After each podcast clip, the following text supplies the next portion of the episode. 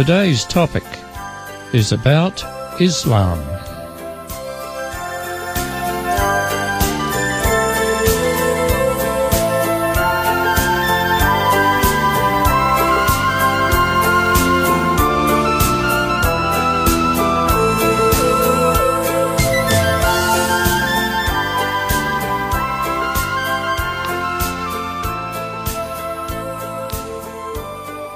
Hello, my radio friends.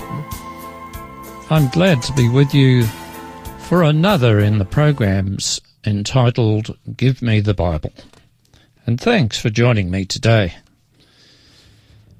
You know, adverti- advertisers know that if you say something often enough, people will believe it.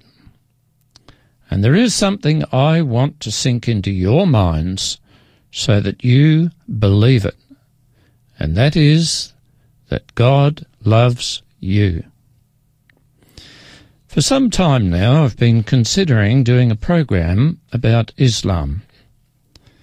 The reason for that is because we hear so much about supposed Muslims doing antisocial activities and see certain murderous and horrendous acts attributed to Muslims on our news time television.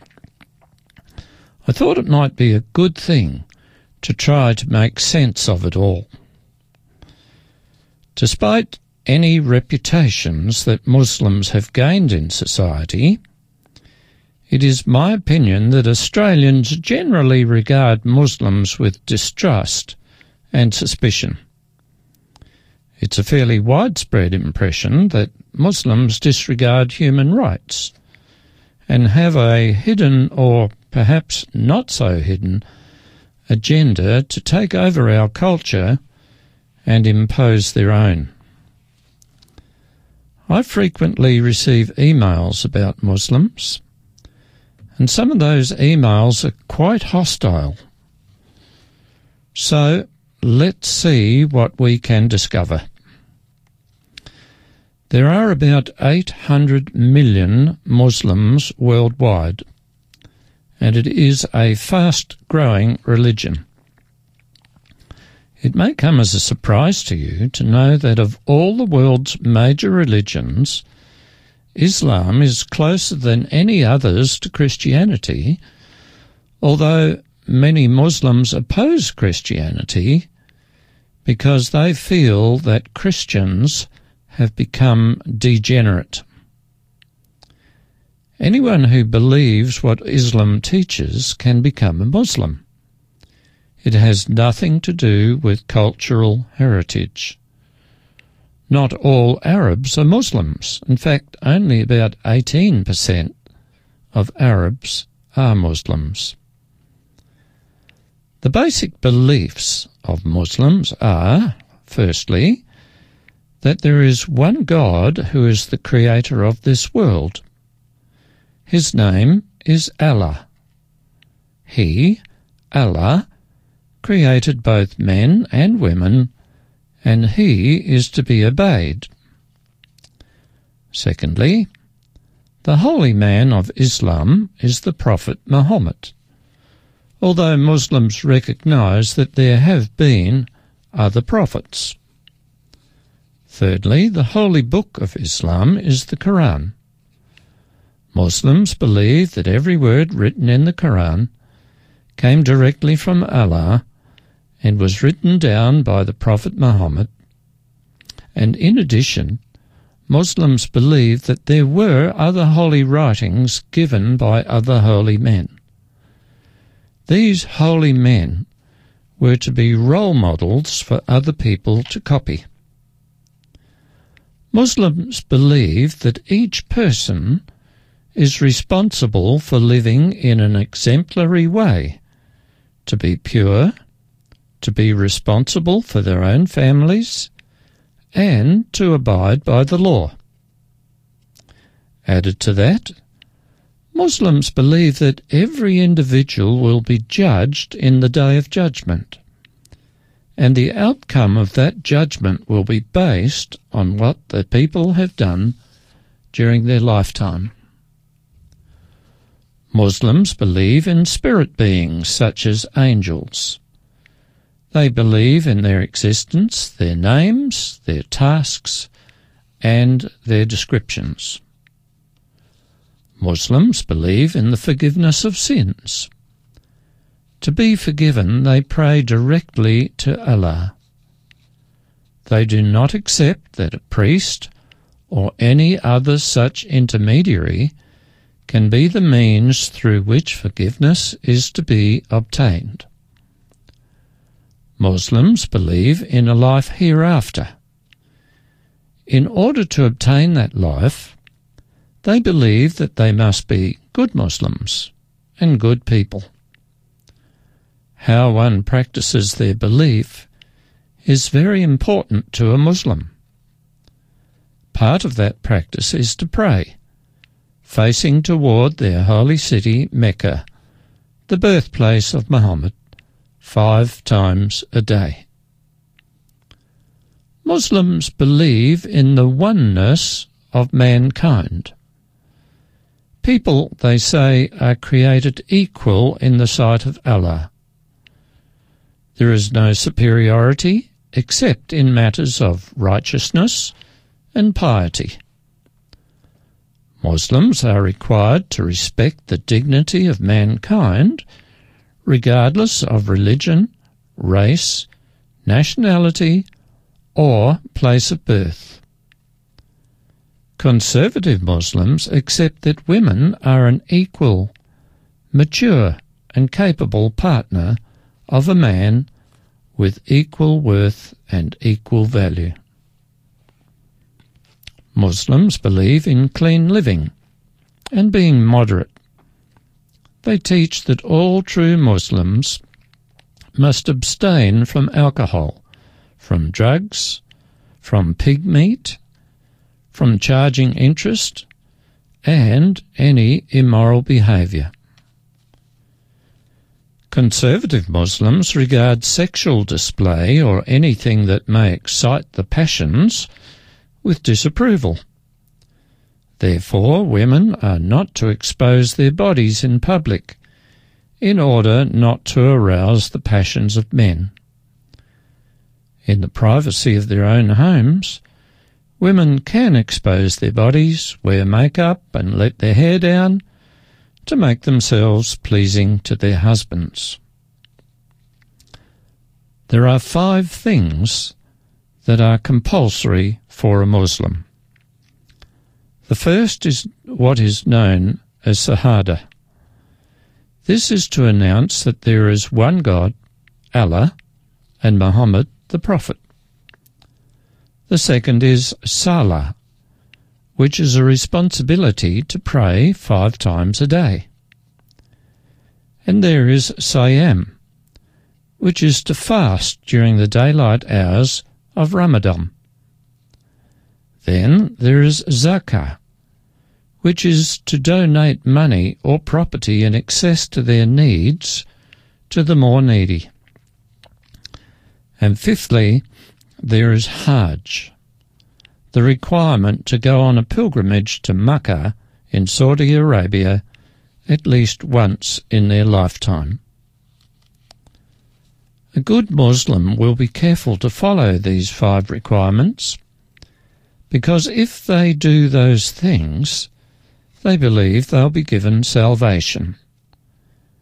That means that a Muslim believer feels that he or she earns salvation. This is a major difference with what is taught in the Bible. We'll deal with this more fully toward the end of today's program. Overall, a conservative Muslim is a clean living, productive, respectful, and peace loving person. At the same time, it's fairly obvious that Islam is a religion of control. It's not an open religion. Muslims are not to ask too many questions. They must strictly obey and accept what they are taught. However, just as within the ranks of Christianity, there are differences based on culture and understanding of the Quran. As a result, there are extremists and others whose beliefs vary from the standard or the conservative beliefs and practices. ISIL, or is probably better known as Islamic State, claims to be fighting a holy war, jihad. Yet conservative Muslims reject all forms of terrorism, extremism, and fanaticism. They do, however, accept a need to strive, to struggle, and battle against temptation, against social injustice, against evil and oppression. So now, what are the major differences between Islam and Christianity? The first is that Christians maintain that the Bible is their holy book, while Muslims claim the Quran as their holy book. The question is by what authority do Muslims claim the Quran is a direct revelation from Allah? The answer is rather interesting. Muslims say that the Quran must be from Allah because it contains information about embryology. That is, about sperm being the necessary ingredient to bring about pregnancy. There is reasonable doubt, uh, reasonable ground to doubt that claim, because before the Quran was compiled, there had been several publications about embryology by, firstly, a Greek doctor named Galen, who lived in about 150 AD. Secondly, a Jewish doctor named Samuel Ha Yehudi, who also lived around 150 AD. And thirdly, the Greek father of medicine, Hippocrates, who lived at about 400 BC. Most Muslims would be horrified at the idea that there has been information introduced into the Quran which was the result of copying. Now, I have a copy of the Quran translated into English, and I found it to be quite a difficult book to read. It reminds me of another book, The Musings of Epictetus, a Roman philosopher who gives his opinions on a variety of subjects. I found that the Quran did not give me any sense of hope or any feeling that it was divinely inspired. It was to me, as a friend described, boring. But what then is the Christian's claim that the Bible originated with God? The answer is given in the Bible itself. It's found in 2 Timothy 3:16, which says, "All scripture is given by inspiration of God, and is profitable for doctrine, for reproof, for correction, and for instruction in righteousness." Now that statement is supported by another one in 2 Peter chapter 1 and verse 21. It says, For prophecy came not in old time by the will of man, but holy men of God spoke as they were moved by the Holy Spirit. And then further to that, the psalmist writes in Psalms 119, verse 105, Your word, that is God's word, is a lamp to my feet and a light for my path. The prophecies in the Bible have come true. Its accuracy is 100%, but it is doubtful if the Quran has such a perfect record. The Quran makes no claim about itself.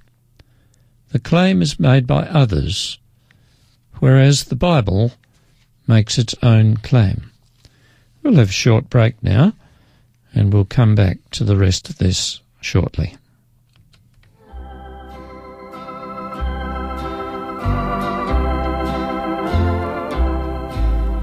My way groweth drear, precious Lord, linger near. When my life is almost gone,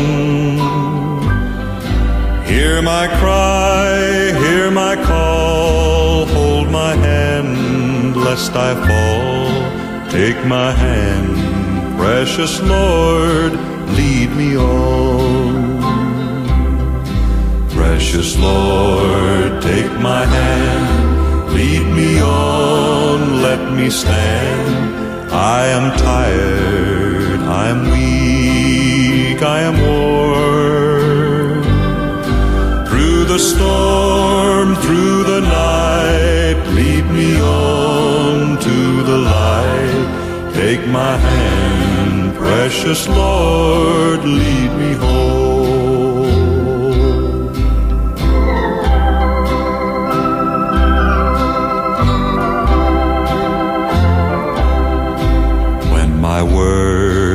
All done and my race here is run, let me see by the light thou hast shone that fair city so bright where the Lamb is the light. Take my hand, precious Lord, lead me on.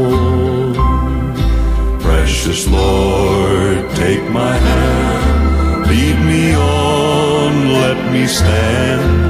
I am tired, I'm weak, I am worn.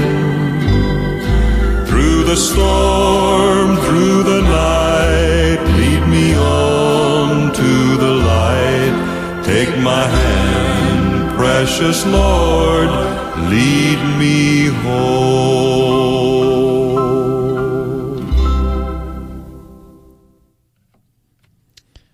You may be surprised to learn that the Quran speaks about Adam and Eve, Abraham, Isaac, Jacob, the Israelites, and Jesus. These personalities, of course, are also mentioned in the Bible. Muslims believe that Abraham was the father of their nation, as do the Jews. The big difference, however, is that the Jews regarded Isaac as the child of promise, whereas the Muslims regard Ishmael as the child of promise. Ah, yeah, but who cares, you may ask? In reality, the answer is very important. There was a time when God tested Abraham's faith. We can read about it in Genesis chapter 22. At this time, Abraham had two sons. The first one, Ishmael, was outside the normal marriage, and the second, described as the son of promise, was named Isaac. God instructed Abraham to take Isaac to a distant place and there to offer him as a burnt sacrifice. As it happened, God intervened and Isaac's life was preserved.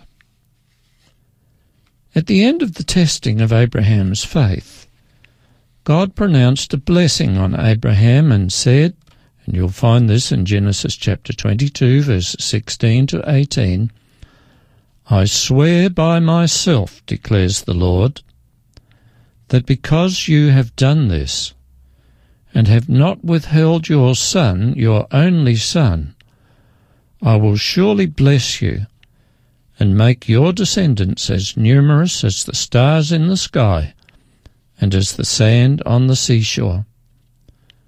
Your descendants will take possession of the cities of their enemies, and through your offspring all nations on earth will be blessed, because you have obeyed me. Did you notice that God said, Your only son? How come he said that when Abraham had another son? It is reasonable to expect that God meant Abraham's legitimate son, Isaac. It was through the line of Isaac that Jesus was born. It was through Jesus that all the nations of the earth have been blessed. It is through Jesus that our sins are forgiven, and we have the right to eternal life. The Arab peoples are descendants of Ishmael, about whom God said, He will be a wild donkey of a man. His hand will be against everyone, and everyone's hand against him. And he will live in hostility against all his brothers. Muslims believe that Ishmael is more important than Isaac. And while they accept Jesus as a good man and a prophet, they do not believe in his divinity. It's not clear to me how Muslims view Allah. We know that they regard Allah as supreme, as creator, and as judge. But do they regard him as just, as righteous, as loving, and merciful, and gracious?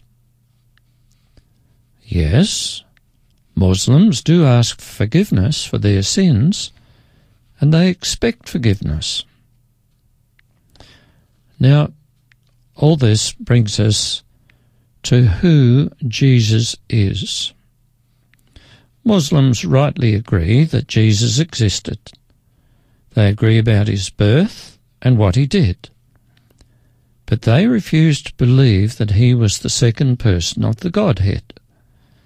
They do not accept his substitutionary role as mediator, and they do not accept his death for the sins of humanity. Muslims fall into the same category of the ancient Israelites under the Old Covenant. Their relation with God, or Allah, depends on their performance. And as we know, that before God no one can stand righteous, because all have sinned and come short of what God requires. While doing good works and following the rules are commendable, they are not enough. God is perfect, and He requires perfection. Sinful human beings, no matter how good they may seem to be, cannot enter the presence of a holy and righteous God. It requires a sinless substitute to stand in their place. Jesus is the one who lived a sinless life and took the punishment of humanity in order to be our substitute. Yes, we can ask for forgiveness until the cows come home, so to speak. But unless we have someone appropriate to represent us to God, we have no hope. Based on their rigorous lifestyle, there is no doubt that conservative Muslims are good people. But being good is not enough. We are saved because of the merits of our substitute, Jesus. In the book of Hebrews, chapter 10 and verse 3, it tells us plainly it is impossible for the blood of bulls and goats to take away our sins. And then goes on in verse 10 to say, We have been made holy through the sacrifice of the body of Jesus Christ, once for all. Not only is it impossible for the blood of bulls and goats to take away our sins, it is also impossible to have our sins forgiven by living a rigorous lifestyle. Probably the Muslims failed to understand that Jesus was not an ordinary man. He was the Son of God. Indeed, he was God. The first chapter in the book of Hebrews makes that very clear. Read it for yourself. Muslims accept that God is the creator of the world, but they appear to be unaware that Jesus was the Creator. Hebrews chapter 1 verse uh, 2 tells us that. In these last days, it says, God has spoken to us by his Son, whom he appointed heir of all things, and, notice this, through whom he made the universe. Jesus did not keep it hidden that he was of old from before the creation of the world. In John chapter 8 verse 58 he said, I tell you the truth, before Abraham was, I am. Though Jesus often referred to himself as the Son of Man, there are over 30 references in the New Testament where he's called Son of God. Here is just one right at the beginning of the book of Mark, where it says, The beginning of the gospel about Jesus Christ, the Son of God. And then, further in Hebrews chapter 1, the inspired writer, possibly the Apostle Paul, is telling of certain things that God has said. In verse 8 we read this But about the Son, that's Jesus, he, that's God the Father, says, Your throne, O God, will last forever and ever. Here, God the Father calls Jesus God. Jesus is divine. All right, then, well, what should we make of all this information? What conclusions should we draw? Firstly, let it be said that conservative, moderate Muslims are good living people. Secondly, their religion is highly regulated. There is hardly any room for dissension and free thinking. Muslims must conform. There are harsh consequences for non-conformance. Thirdly, theirs is a performance-based religion, where they believe that they will be saved depending on how well they keep all the requirements laid down by the Quran and the Muslim tradition. Fourthly, many have doubts that the Quran is actually the direct word of Allah, the name they give to God. Compared to the Bible, the Quran seems dry and lifeless, a set of instructions. Fifthly, although Muslims believe in a judgment and rewards for the faithful, they fail to recognize the need for a Saviour. And lastly, it should be recognized that there are many Muslims who are carrying out the form of religion. There's no real heart change. The Muslim tradition is more important than a love relationship between themselves and God. The Bible, on the other hand, talks about a loving God who wants a permanent bond of love between himself and man. As we've been studying what the Bible has to say through these Give Me the Bible sessions, I hope you've come to the understanding that our loving God wants companionship with human beings. He wants your companionship. Well, time is up. We must stop. But I need to tell you that for myself, to know God is a wonderful thing, and to search the depths of His holy word is a very worthwhile and enriching experience. So, until next time, may God bless you and give you peace and joy and hope.